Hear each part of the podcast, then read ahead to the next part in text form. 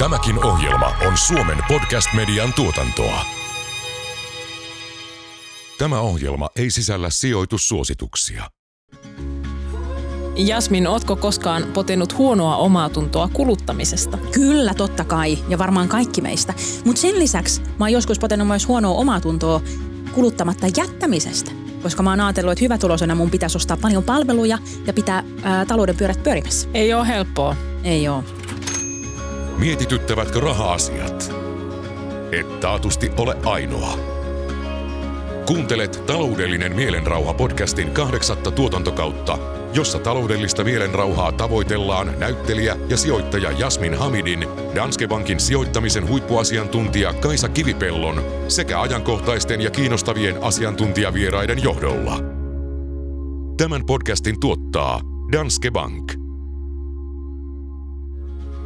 Tänään puhutaan tosiaan kuluttamisesta, siitä miten löytää balanssi oman kuluttamisen kanssa ja toki tarkastellaan asiaa myös yhteiskunnallisesta näkökulmasta ja siitä, että mihin meidän ihmisten kulutustottumukset on menossa ja, ja millaiseen suuntaan meidän yhteiskunta on menossa. Kyllä, todella mielenkiintoinen aihe ja varmasti kaikki, jotka, jotka on niin aikuisia ja palkkatöissä, niin se kuluttaminenhan on niin kuin päivittäistä käytännössä, kun sun mm. pitää tietenkin ostaa, ostaa ruokaa, yhä kallistuvaa ruokaa ja, ja sitten pitää hankkia itselle ja ehkä läheisille myös vaatteita ja vaikka mitä. Ja sitten on myös näitä isoja kulutuspäätöksiä ää, tuota, liittyen ää, kulkuneuvoihin tai asu, asumiseen ja sitten vielä palvelukuluttaminen ja matkustaminen. Ja, ja tässä on niin paljon myös arvovalintoja, jotka liittyy kuluttamiseen. Kyllä, me ollaan saatu vieraaksi kuluttajaekonomian dosentti Päivi Timonen Helsingin yliopistosta. Kiitos, kiva tulla tänne tänään. Kuulostaako tämä tutulta, mitä me tässä Kaisankaa pohdiskellaan? Onko kuluttaminen ihmisille yhtä vaike- kaikille yhtä vaikeaa kuin meille? Tai just se ehkä risti, ristiaallokon,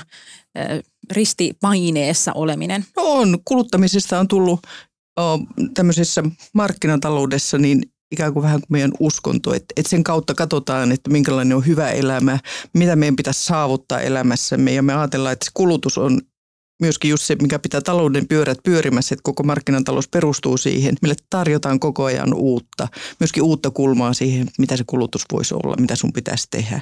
Ja talous, joka on täysin tämmöinen mielikuvien varassa oleva, niin, niin siitä tulee uusia mielikuvia siitä, että mitä meidän pitäisi tavoitella. Mm. Ja jotenkin tuntuu, että se, minkälainen kuluttaja sä olet, niin on merkki siitä, että minkälainen ihminen sä olet. Että ootko sä hyvä ihminen vai paha ihminen? Kyllä. Joo, ja se on, se on musta se on ihan oikeasti paskaa. et, et, ei, ei kulutuksen, kulutushan on niin kuin vaan väline, väline elämään ja, ja tavallaan se, että mitä me kulutetaan tai mitä, minkä kautta me kulutetaan, niin, niin tuota, ne käytännöt, joita me toteutetaan, niin on paljonkin monesta, monesta muusta tekijästä kuin siitä meidän valinnasta. Mm. Ja se Minusta on hyvä esimerkki se, että ihmiset, jotka asuu pääkaupunkiseudulla, niin, niin ne voi valita sitten julkisen liikenteen, ne pystyy kulkemaan sillä autolla. Ne voi vaatia, että vuoroväli on seitsemän minuuttia ja kaikki toimii hyvin. Ja, ja sitten jos asut haja-asutusalueella tai kaukana, kaukana keskustoista, niin niin tämmöistä ylellisyyttä sulla ei ole ollenkaan ja, mm. ja sitten sun pitää valita jotain aivan toisenlaista ja, ja sä oot kiinni siinä henkilöauton maailmassa ja siihen liittyvissä kysymyksissä.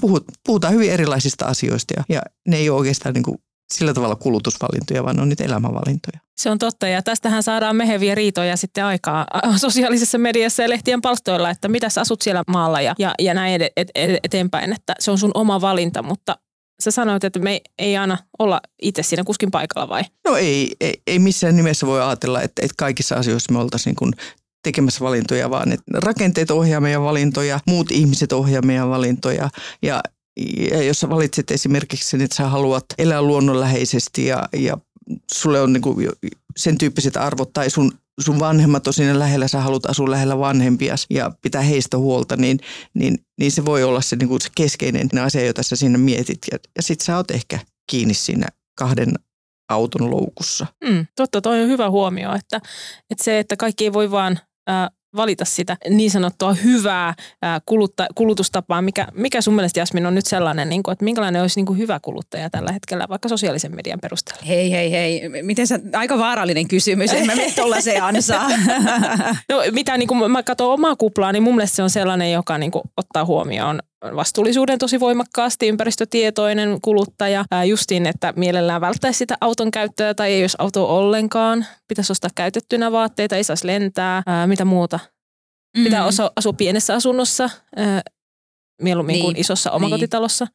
Kyllä. Et tosi paljon tällaisia niin kuin, vaatimuksia on ihmisiä kohtaan tällä hetkellä, ainakin mun kuplassa, mutta tietenkin ne kuplatkin voi olla remontointia, niin. Niin kuin sietää sitä, että asunto voi olla ruma, koska se remontoiminen niin kuin pelkästään visuaalisuuden takia on niin kuin tavallaan, niin. ainakin mulla näkyy tuollainen remonttikriittisyys paljon omassa somessa ja, ja tota, ylipäätänsä Mutta se voi asioiden... olla myöskin sitä, että ei osata remontoida. Tietenkin tähän ja, voi olla syitä Ja myös sitä, että onhan se myös tosi kallista. Kyllä. Keittiöremonttihan on niin kuin kymmeniä tuhansia. Kyllä. Näinpä näin asiat voidaan sanoa monella tavalla, se on just mm. näin. Joo, mm. mutta sen lisäksi, että nämä niinku, mitä ulkopuoliset ihmiset ajattelevat, mikä on hyvä kuluttamista, kyllähän se raha vaikuttaa tosiaan myös, että nythän meillä hinnat on noussut tosi paljon. Miten se on vaikuttanut? Sulla on joku kysymys? Mulla on kysymys. Onko tämä niinku uusi asia tai uusi trendi, että, että tämä kuluttaminen brändää henkilöä? Koska tämä on just niin kuin Kaisa sanoi, että itsekin huomaan, että tosi paljon – niitä kulutusvalintoja tuodaan esiin ja niillä tavallaan määritellään se ihminen, että millainen hän on ja nimenomaan onko hän hyvä vai huono ihminen. No siis Suomessa jos ajatellaan, niin tämä on kuitenkin sillä tavalla uusi asia historiallisesti, että, että mulla, meistä on tullut kuluttajia ikään kuin 50-luvulla, 60-luvulla, 70-luvulla. Sitä ennen ei ollut paljon mitään, mitä kuluttaa. Ja ja Suomessa kollegoitteni mukaan, jotka on tutkinut niin kulutusyhteiskunnan syntyä, niin ne näkee se hyvin vahvasti, että meillä oli vahvat tämmöiset itse tekemisen ihanteet, järkevän ihmisen ihanteet ja ne siirtyi sitten siihen kulutusyhteiskuntaan hyvin suoraan. Että et meillä pitää ollakseen hyvä kuluttaja, niin olla niin kuin vastuullinen, järkevä, niin kuin moraalisesti ja eettisesti hyvä kansalainen. Mm. Ja se näkyy, sit, sille tulee vaan niin kuin siihen päivään niin kuin kuorutettuja niin kuin tulkintoja, että, että mitä se sitten on. Ja tämä on ollut hyvin, hyvin pysyvä ja aika suomalainen ilmiö. Että monissa muissa maissa, jos kuluttamista on ollut ikään kuin paljon pitempään, esimerkiksi jossakin Ranskassa, jossa palkkatyö on yleistynyt paljon aikaisemmin ja, ja ollaan oltu, oltu niin kuin se rahatalouden piirissä, niin, niin tämmöinen vahva niin kuin, oh, järkevän ja moraalisen ja vastuullisen ihmisen niin kuin ideaali ei ole ollenkaan niin yleinen. Mm. Onpa Et, mielenkiintoista. Joo, koska sehän on totta, tämmöinen niin kuin sanotaanko sitä kerskakuluttamiseksi, niin sehän on suomalaisessa kulttuurissa tosi semmoinen no-no, että miksi sä ostasit jonkun kultaisen Rolexin vain koska sä voit, koska pitäisi olla järkevä ja ei laittaa rahoja tällaiseen turhuuksiin. Joo, ja meidän mainonnassahan koko ajan korostetaan sitä, että, että sun pitää olla hintatietoinen. mehän nähdään harva se iltamainoksia, jos kerrotaan, että hei, hei, tämähän on paljon parempi kuin sä, mä oon saanut tämä halvalla tai meillä halpuutetaan tai meille luvataan halpaa, joka toisaalta on ihan hyvä, koska markkinataloushan perustuu siihen, että yritykset kilpailee keskenään ja kuluttajan tehtävänä on ikään kuin pitää myöskin niitä markkinoita kurissa sillä hintatietoisuudellaan, että mm. sekin kuuluu siihen järkevään, että mä oon se, joka katsoo, että hinnat on kohdillaan. Niinpä. Ja siis tähän on muuten hy- siis tuli vaan yhtäkkiä mieleen se, että yrityksethän, jolla, jotka myy tuotteita, niin vaikka ne tuotteiden valmistuskustannukset voi olla ihan samanlaiset, niin jos niillä on joku tämmöinen korkeamman hintapisteen tuote, mikä halutaan niin kuin myydä semmoisena niin kuin luksus tai parempana, niin se hintahan asetetaan sinne, että hei voi edes, jos he myisi sitä alemmalla hinnalla, niin se ei enää kuluttajien mielissä olisi sellainen niin kuin erityisen hyvä ja tavoiteltava haluttava. ja haluttava mm. tuote. Mm. No leipä on hyvä esimerkki. Siis oikein tämmöinen arkinen tuote, jota me kaikki ostetaan koko ajan. niin leivässähän ne markkinat on eriytynyt niin, että ne, tuota, ne bulkkipalalleivät, niiden hinta on todella eri kategoriassa kuin sitten siellä kaupan paistopisteessä juuri sinua varten paistettu. Mm. Artisaanileipä. Niin, artisaanileivät. Että se hinta voi olla viisinkertainen tai Kyllä. Ki, kilo, kun sä katsot kilohintoja. Ja sitten kun katsoo ainesosia, niin ne on aika samat. Niin. Vettä ja jauhoja ja suolaa. Niin, ja ne on tuotu pakasteina sinne kauppojen. Se artesaani, mä en tiedä missä se artesaani siellä on Joo, se on kyllä totta, että se tuota, eihän me ihmiset aina muutenkaan ole loogisia tässä niin kuin myöskään muissakaan taloudellisissa päätöksissä, niin miksi me tässä kuluttamisessa oltaisiin, että mehän luodaan sitä omaa identiteettiä sen kuluttamisen kautta, eikö se näin mene? On ja, ja, ja tavallaan monet meistä haluaa niin tuota, kiinnittää ehkä moniin arkisiin asioihin niin kuin sinne kulutuksessa mahdollisimman vähän huomiota ja sitten sit me toimitaan rutiinien ja, ja tuota, opittujen tapojen kautta. Ja jotkut on oppinut käyttämään artisaanileipää ja toiset on sitä mieltä, että ne palaleivät on tosi hyviä ja ostaa niitä. Et myöskään niin kuin se jos me ajatellaan sitten sitä kauppaa ja sen hinnoittelua, niin sehän ei ole kauhean helppo muuttaa niin kuin sitä, sitä rutiinia, koska jos olet oppinut ostaa jotain ja sun mielestä se on hyvä, niin että se on kauhean kiinnostunut niistä uutuuksista ehkä. Mm. Ei kaikki kattele uutuuksia. Se on totta. Se on totta. Mm. Joo, yksi mun ystävä, joka on ollut ruoka-alalla, niin just sanoi, että uutuuksien, niin kuin, että se on todella vaikeaa. Ihmiset on niin fakkiutunut siihen, että ne ostaa aina sitä. Ja mä huomaan itse tekeväni samoin. Mä oon uskollinen mun juustomerkille ja mä haluan just sitä tiettyä juusto mun aamiaisleivälle ja mun miehellä on vielä eri juusto, mitä se haluaa. niin kuin, että sehän on, et, et, ja jo, niin kuin mehu, kahvi, voikkuleipä, ne, niin kuin näin se, mutta sehän myös luo turvallisuuden tunne, että se on vähän sama kuin, että ruokapöydässä aika usein perhe istuu samoilla paikoilla. Kyllä, totta kai. joo, joo. tai autossa. Näin jo, just näin. No tässä Päivi kertoi meille, että, että Suomessa meillä on verrattain vähän aikaa ollut mahdollisuus kuluttaa, että ei ole ollut niin kuin ylimääräistä rahaa, saate sitten näitä kaikkia ihania asioita, mihin sitä rahaa käyttää. Miten näet meidät suomalaiset kuluttajina? Aina välillä ainakin mediassa haukutaan, että ollaan valtavan velkaantuneita, mutta onks, onko suomalaisilla niin kuin käsitys siitä omasta taloudesta ja sen tasapainosta? Tai voiko edes näin yleisellä tasolla puhua? Se on vähän, että minkä mittarin ottaa.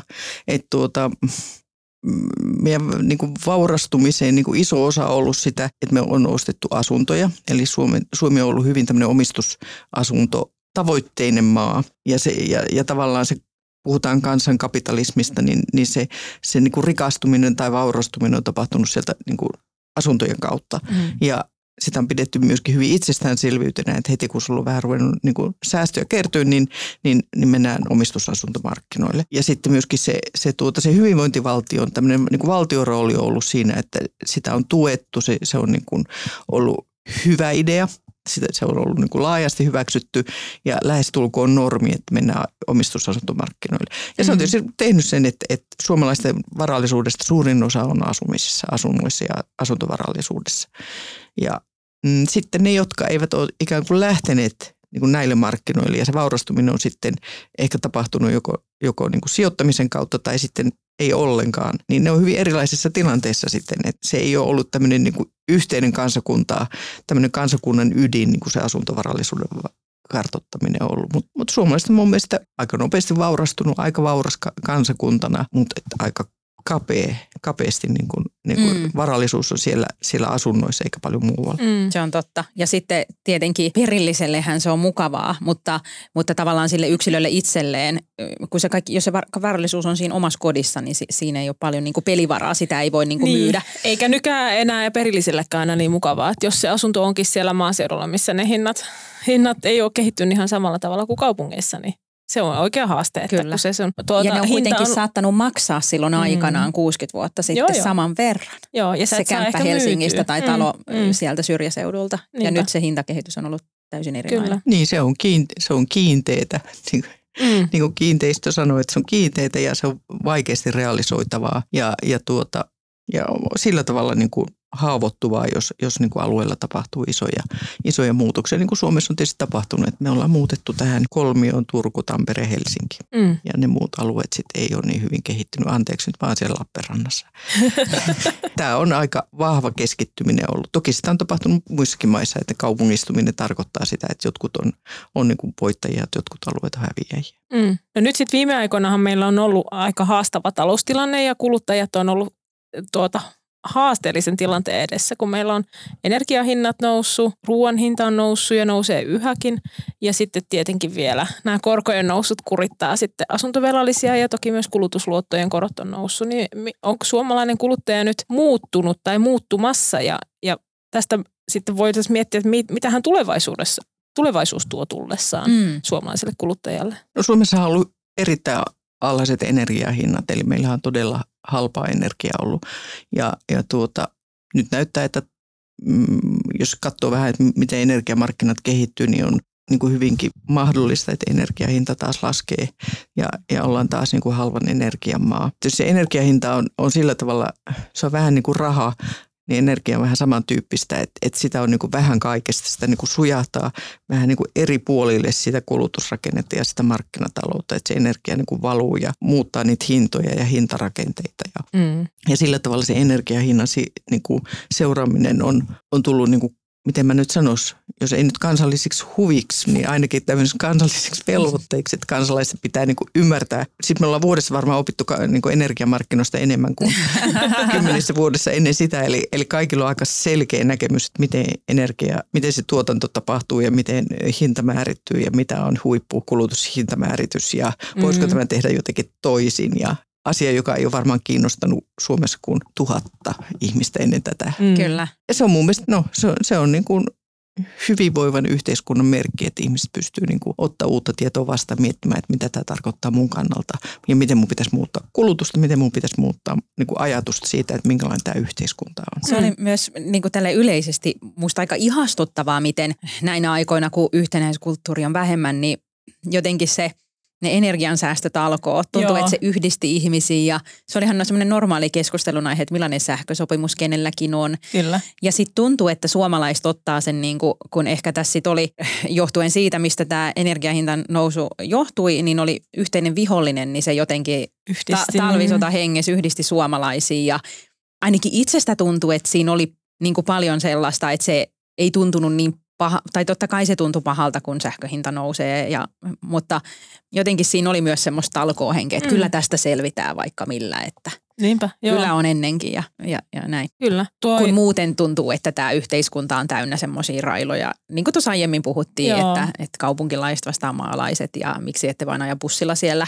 niin. ää, Vimpelissä. Niin, niin, niin, niin jotenkin. Mutta jo, sitä mä oon miettinyt, kun mä kuuntelin erään ekonomistin puheenvuoroa kuluttajista ja kuinka sitten, kun meillähän on hinnat noussut valtavasti, mutta silti taloudessa niin kuluttajat kuluttaa vaan tosi paljon, että kun katsotaan vaikka näitä palvelusektorin ostopäällikköindeksejä, mitä me sijoittajat seurataan myös ekonomistien lisäksi, että, että miten, miten niin kuluttajat kuluttaa ja miten palvelut myy. Ja ne on mennyt tosi vahvasti ja me on ihmetelty sitä, että miten voi olla, että ihmiset vaan jatkaa kuluttamista ja käy ravintoloissa ja matkustaa ja jne, vaikka, vaikka kulut on noussut niin paljon ostovoimaa heikentynyt. No sitten tämä ekonomisti, ketä mä kuuntelin, sanoi, että, että kuluttajat on hänen mielestään sellaisia, että mennään niin kuin sillä samalla kulutustasolla siihen saakka, kunnes sitten ihan oikeasti rahat loppuu ja on pakko sopeuttaa. Niin ollaanko me kuluttajat semmoisia, että me niin kuin ei pystytä asteittain sopeuttamaan meidän kulutusta?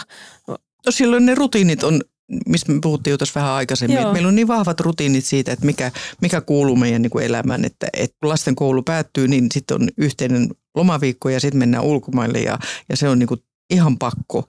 Se on se, mikä niin kuin kertoo siitä, että mä oon oikeutettu tähän. Siis mm. mehän puhutaan paljon tämmöisistä. Olen ansainnut tämän. Mä olen ansainnut tämän ja tämä, tämä kuuluu mulle ja tästä mä en voi luopua. Ja, ja, ja on paljon sellaisia, että, että ne, että ne on niin, kuin niin vahvoja osia niin kuin jäsentää sitä omaa, omaa niin kuin elämää, että niistä on vaikea niin kuin irrottautua. Mm. Ja toisaalta sitten koronan aikaan niin me pystyttiin irrottautumaan monenlaisista asioista. Eihän se niin, kuin niin ole, mutta Mä muistan, että mä seurasin jotain ruotsalaista tutkimus, jos katsottiin, että miten ruotsalaisten niin kuin mielikuva siitä, että mitä ne tekee, kun korona päättyy, niin, niin siinä arvioitiin, että matkustaminen palaa ihan samalle. Se oli silloin varmaan 20 heti. Mm. Ja niinhän siinä kävi, että eihän matkustaminen, matkustaminen on jotain niin tämmöisen kulutuksen perustuva vapaa-ajan niin kuin ytimessä, että, että sen niin kuin horjuttaminen on tosi vaikeaa. Okay. Ja sille Joo. on vaikea löytää niin kuin semmoinen, mitä se voisi olla, joka olisi paljon halvempaa tai mikä voisi olla, miten, mitä se lähimatkustaminen voisi olla, mitä ne, mikä voisi olla lasten kanssa niin kuin mukavaa, jota tehdään ilman, ilman sitä niin kuin aika kallista, kallista mm. matkustamista. Mm. No mihin suuntaan tämä talous tai meidän kuluttaminen on nyt sitten menossa? Miltä se tulevaisuus näyttää ja ja paljonhan on puhuttu siitä, että esimerkiksi tämmöiset ympäristövaikutukset ei vielä näy tuotteiden hinnassa. Niin onko se nähtävillä, että tulevaisuudessa se olisi niin? Ja joistain asioista sitten tulisi todellista luksusta?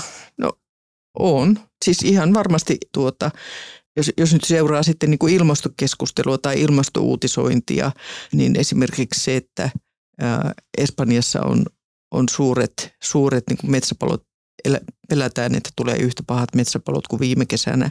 Ja, ja, ja tavallaan, että se on esimerkiksi maa, joka tuottaa koko Euroopan alueelle valtavasti niin kuin tuoretuotteita vihanneksia. Sitten jos niillä ei ole vettä, niin, niin, niin paitsi että se niin kuin romauttaa, tietysti romahduttaa koko Espanjan talouden, niin sillä on isoja vaikutuksia koko Euroopan alueella. Mm. Ne, ne, ne ilmastonmuutokset konkretisoituu ikään kuin tällaisten, ne, ne tulee niin kuin näkyviin tämän tyyppisten niin kuin kriisialueiden kautta. Suomessa voi, niin kuin, voi olla hyvinkin sateinen kesä, mutta sitten jos se, jos se, niin kuin se meidän vihannesaitta siellä Espanjassa niin kuin kärsii niin kuin isoista maastopaloista, isosta kuivuudesta, ei pysty toimimaan, niin se näkyy sitten meidän kaikkien kuluttajien elämässä.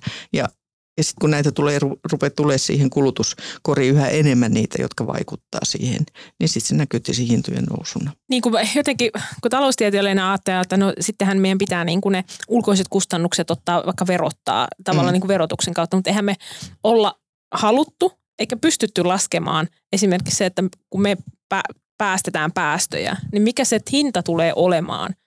Niin kuin mit, mitä meidän pitäisi oikeasti maksaa siitä saastuttamisesta, jotta me voitaisiin niin kuin kompensoida ne vaikutukset. Ja ne vaikutukset voi olla niin kuin peruuttamattomia, että eihän me voida, voida enää esimerkiksi kääntää ilmastonmuutoksen tuota kelloa taaksepäin. Et, et, et kun ne tulee nyt, että me ollaan vähän jo myöhässä tässä tilanteessa, että me oltaisiin voitu etukäteen – huomioida siinä, tuota, sa, niin kuin verottaa sitä saastuttavaa teollisuutta tai liikennettä niin, että me oltaisiin voitu tuota sitten vähentää sitä ja sitä kautta niin kuin säästyä tältä hinnannousulta. Nyt me ollaan jo siinä tilanteessa, että ne alkaa haluttiin tai, tai ei, niin näkymään sitten meidän lompakossa ne vaikutukset. Niin, ja tietenkin tämmöisellä globaalissa markkinataloudessa niin se on tosi hankala saada kohdennettua niin kuin se ympäristövaikutus mm. juuri siihen oikeaan kohtaan, että pitääkö niitä verottaa siellä lähtömaassa – Pitäisikö siellä olla, niin, niin kuin, joka vaikuttaa siihen tuotannut, niin kuin tavallaan siihen tuotantorakenteen ihan alku, alkutuotantoon? Pitäisikö se verotus olla sitten siellä kohdemaassa, siinä kul, pitäisikö kulutusta verottaa? No, jos kulutusta verotetaan, niin miten se raha siirretään sitten, miten se kompensoidaan, jos, jos ne päästöt on tapahtunut jossain toisessa osassa ketjua? Mm. Ja, ja koska nämä ovat niin hyperpoliittisia asioita, ne on niin, kuin, niin, kuin niin niin kuin se markkinatalouden ytimessä, mm. niin, niin ne pitäisi olla jotenkin kansainvälisten sopimusten kautta. Ja kun tämä maailmantilanne nyt ei niin kuin näytä siihen, että kansainväliset sopimukset niin kuin tällä hetkellä toimisi kauhean hyvin. Toki meillä on niin ympäristöpuolella hirveän hyviä esimerkkejä sitten, että on pystytty kansainvälisesti sopii. Esimerkiksi eh, niin kuin otsonikatoon vaikuttava niin kuin hiilivetypäästöt, niin ne saatiin sovittua. Mm. Ja ne ihmiset, jotka oli siinä, niin sanoivat, että kyllä se on niin kuin aivan valtava homma saada niin kuin niitä päätöksiä läpi. Että saada sitten siellä, kun esimerkiksi niin kuin Afrikassa oh, kylmälaitteiden niin kuin valmistukseen niin kuin päästöt kuriin, koska se tuntuu, että että tehän olette jo saanut saastuttaa, miksi meidän pitää nyt ja, ja, ja niin kuin, että miten niitä kompensaatioita mietitään. Mutta että ollaan me saatu sovittua asioita. Mm. Että saadaan me ehkä tämänkin sovittua ja toivottavasti saadaan, koska se olisi niille tuleville sukupolville tosi kurjaa, jos ei saada. No hyperpoliittistahan se keskustelu on myös Suomessa, kun toiset sitten yrittää olla tosi vastuullisia kulutusvalinnoissa ja, ja tuota, olla sitten ostaa vaan käytettyä tai, tai tuota, ei, ei lennä mihinkään ja, ja näin edespäin. Ja sitten toiset sanoo, että no, mitä sillä on merkitystä, mitä me täällä piskuisessa Suomessa tehdään. Että eihän me, me ollaan niin pieni kansa, että pitää ne isot maat saada lopettamaan se saastuttaminen. Mitä sä tällaiselle, niin kuin mikä sun näkemys on tähän pohdintaan kuluttamisesta? Ensinnäkin tämmöinen maa, joka on niin kuin hyvin vahvasti tämmöisen niin kuin verkottuneen talouden niin kuin mallimaa oikein. Eli me ollaan hyvin riippuvaisia sekä viennistä että tuonnista. Että me, ei, me ollaan pieni pieni sisämarkkina eikä meillä valmisteta paljon mitään enää, vaikka meillä onkin maataloutta, ruokaa omasta takaa, mutta että suuri osa kulutuksesta tulee ihan muualta. Niin, niin tuota, vaikea ajatella, etteikö me voitaisiin olla myöskin esimerkki, vaikka tästä, tästä esimerkistä nyt ei ole kauhean monet kiinnostuneita, että miksi meidän pitäisi olla esimerkillisiä. Mutta me voitaisiin olla sellaisia, joilla on niin kuin, oh, talous on todellakin niin kuin mielikuvia, niin meillä voisi olla taloudellista mielikuvitusta siitä, että minkälaista on niin kuin semmoinen kulutus, joka olisi niin kuin utooppista, vähän toisenlaista. Että siinä tapahtuisi muutoksia siinä talouden järjestelmässä. Se voisi olla vähän reilumpi ja se voisi olla niin kuin, ainakin sillä että, että se ei, ei tuota niin kuin näin äärettömän vahvoja ristiriitoja siihen, että miten se, että kulutus on sen hyvän elämän lupaus. Mm, niinpä. Joo, se olisi kyllä upeaa, että, että tuota, meillä olisi se mielikuva siitä hyvästä elämästä, ei olisi niin riippuvainen siitä niin kuin ulkonäöstä tai tavaroista. Toki se on mm. menossa siihen suuntaan, mutta kyllä minusta tuntuu, että ainakin nuorten osalta se on vielä aika sellaista niin kuin tavarakeskeistä se kuluttaminen ja se, niin kuin sä saavutat sitä. Sä oot suosittu tai pidetty siinä perusteella, että sulla on kauniit vaatteet tai hienot jotain, en mä tiedä, uusimmat kännykät ja mm. vai mitä No onhan se keskiluokalla ihan sama, sama homma, että niin. ehkä se sitten ei, ei niin, niin paljon niin kuin niihin vaatteisiin liity, mutta mm. esimerkiksi kodin sisustamiseen ja tämmöiseen. Kyllä, joo, todellakin. Että onko jo kevät sisustustyynyt otettu esille vai pitäisikö ne ostaa uudet? joo, mä en voi enää pitää sisustustyyniä, kun mun koira varastaa ne kaikki, niin mulla ei ole tätä ongelmaa. Mutta joo, ymmärrän todellakin. Ja, ja niin kuin sitä painetta tavallaan, että pitäisi mullakin olla se mehiläispesä tuossa pöydän yläpuolella rikkumassa. Sitten mä käyn aina katsoa siihen hinnan, mä totean, että ei herra jästäs, en pysty. no miten sitten löytää niin kuin sit yksilötasolla tavallaan se balanssi? Miten päästä tämän kaiken yläpuolelle? Niin. Et kun haluaisi olla osa sitä mehiläispesälampujan yhteiskuntaa, mutta sitten haluaisi kuitenkin olla järkevä rahankäyttäjä. Ja eikä välttämättä tarvitse uutta lamppua, jos semmoinen lamppu on jo jonkunlainen. Kyllä, Ikeasta löytyy. Mm. Ehkä, ehkä se, että, että on niin kuin armollinen itselleen. Vähän ehkä semmoisia, kun tästä on tullut vähän tämmöinen uskonto, niin me, ehkä vähän niin kuin, jos niin kuin sitä uskonnollista termistöä käyttää siihen, siihen niin kuin omaan suhteeseen siihen, että tunnistaa sitä, että kun koko se markkinatalous perustuu siihen, että me unelmoidaan, että ne, ne päiväunet ja unelmat ja nimenomaan ne mehiläispesät ja se, että sit toisi tosi hyvin. Niin, et, niin et tunnistaa se, että, että ne unelmat ovat ikään kuin se markkinatalouden unelmia. Onko nämä mun unelmia? Mm. Että et käydä semmoista, niin kuin, pysähtyä ja miettiä, että onko se, onko se oikeasti niin kuin mun unelma vai onko se tämä markkinatalouden unelma, että mä unelmoin tämmöisistä asioista. Mitkä olisi niitä asioita, jotka voisi olla niin kuin mun unelmia? Että antaa itselle aikaa myöskin niin kuin unelmoida sitä, että minkälainen on mulle hyvää. Onko se, että mä todella olen sitoutunut olemaan niin kuin huippukuluttaja, joka tarkoittaa, että mä olen myöskin erittäin sitoutunut niin kuin tekemään paljon töitä – vai että et onko mä ehkä sitten kuitenkin sitä mieltä, että et, et vapaustöistä tai, tai sen tyyppiset työt, joissa on vapautta, niin olisi tärkeimpiä, vaikka niistä ehkä maksetakaan niin paljon. Mm. Kun se on sitten sitä menojen ja tulojen tasapainottamista, niin sieltähän se tasapaino tulee ja, ja ne unelmat voisi olla me hirveän nopeasti ajatellaan, että tämä on niinku ihan vaan semmoista niinku rationaalista laskemista, että et niinku, tällä nyt on siis neljä tuhatta ja sitten mulla pitäisi olla niinku tuossa neljä tuhatta ja sitten 500 tuohon ja sitten näin. Mm. Niin joo, mutta, mutta onko se sun niinku unelmien kaltainen se tasapaino, niin sitä miettii siinä. Niinpä. Mm. Vaatii vähän itse, itsensä tutkimista ja tällaista niin kuin pohdintaa. Ja, ja ehkä se myös, niin kuin, voin kuvitella, että se niin kuin, ehkä vaatii myös sellaista kypsyyttä myös itseltä, että, että tohtii olla oma itsensä, eikä, eikä mm. ole tosiaan semmoinen hae sitä hyväksyntää niin, ja varmaan, niin, ja varmaan perheessä, niin kuin, että ne olisi niin perheen yhteisiä unelmia, että kun me mietitään sitä, että, että mikä sitten suistaa meidät usein niin kuin suuriin ongelmiin, taloudellisiin ongelmiin, niin sehän on niin kuin avioero ja työttömyys ja, ja, ja sairaudet. Mm. Niin kuin, ennenhän, niin kuin näinhän se menee.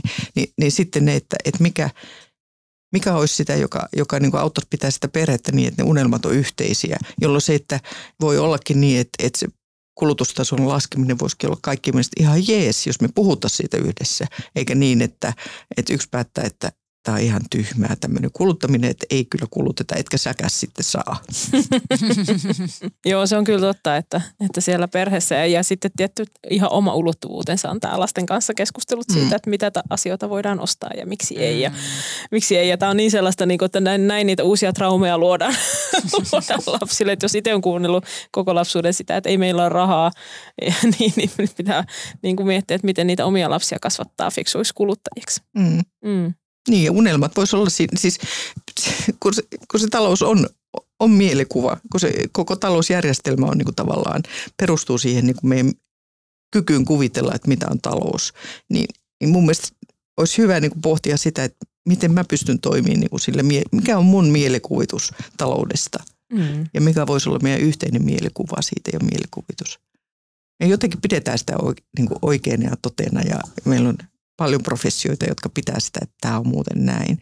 Mutta, mutta se on ihan, se on meidän yhteinen niin luomus. Ja, ja, ja sen takia mun mielestä, kun sä kysyt, että mikä on niin suomalaisten niin vastuu tai miten nyt Suomessa, kun, kun me ollaan niin pieni kansa. No meillä olisi ikään kuin tämä hyvinvointiyhteiskunnan pohja siihen, joka mahdollistaa, että tosi monet voi lähteä kuvittelemaan taloutta uusiksi ja oman näköisekseen. Mm. Koska ei ole niin kuin sitä, että, että jos, mä, jos mä sairastun, niin, niin mulle tulee niin valtavat niin isot lääkärilaskut, että mä ikinä sitten selviä. Niin meillä ei ole niin kuin tämmöistä turvattomuutta, vaan meillä on niin kuin ikään kuin aika turvallinen niin kuin yhteiskunta, joka mahdollistaa tosi monille sen, sen unelmoinnin ja mun mielestä siitä pitää pitää kiinni. Kyllä. Onko Jasminilla mitään viimeisiä sanoja vai? No ehkä voitaisiin mennä ihan siihen alkuun mm. kun ö, ihminen potee syyllisyyttä sekä kuluttamisesta että kuluttamatta jättämisestä, niin olisiko meillä tähän joku ajatus? No ei nyt säästäminen pahaa ole. Mm. niin, totta kai. Aina kannattaa sijoittaa. Että eihän se raha sieltä niinku, tavallaan nyt me ajatellaan, että et sun pitäisi niinku ohjata se raha. Niin. Niinku, et, Et sehän liittyy juuri Niin. tähän uskontoon, Joo. että minun pitäisi olla se Jumala, joka ohjailee Joo. koko tätä taloutta näillä Joo. minun pennosilla. Niin. niin, että et kyllähän se, se ei ole, joka, kun sä valitset jonkun sijoituskohteen, niin kyllähän eihän se sinne mihinkään jää niinku roikkumaan, vaan, vaan sehän menee eteenpäin. niin. Näin me ollaan luotu tämmöinen järjestelmä ja sen takia ne pankit on niin tärkeitä, kun ne tekee sitä ohjaavaa työtä siellä. Niinpä. Joo, kyllä mun mielestä ehkä, mitä tulee niin kuluttamisen ja säästämisen sijoittaminen, ehkä se tärkein neuvo olisi se, että, että tekee niitä päätöksiä sieltä niin kuin omista todellisista tavoitteista lähtien, että ei yrittää niin kuin päästä sen yläpuolelle, että ei ole kenenkään ohjaltavissa. Mm, ne omat unelmat siinä sijoittamisessakin, että haluanko Niin. mä tehdä hyvää, haluanko mä tehdä hyvää niin kuin lähellä oleville ihmisille vai haluanko mä tehdä hyvää niin kuin yhteiskunnalle vai haluanko mä ö, tehdä hyvää antamalla rahaa punaiseen ristiin.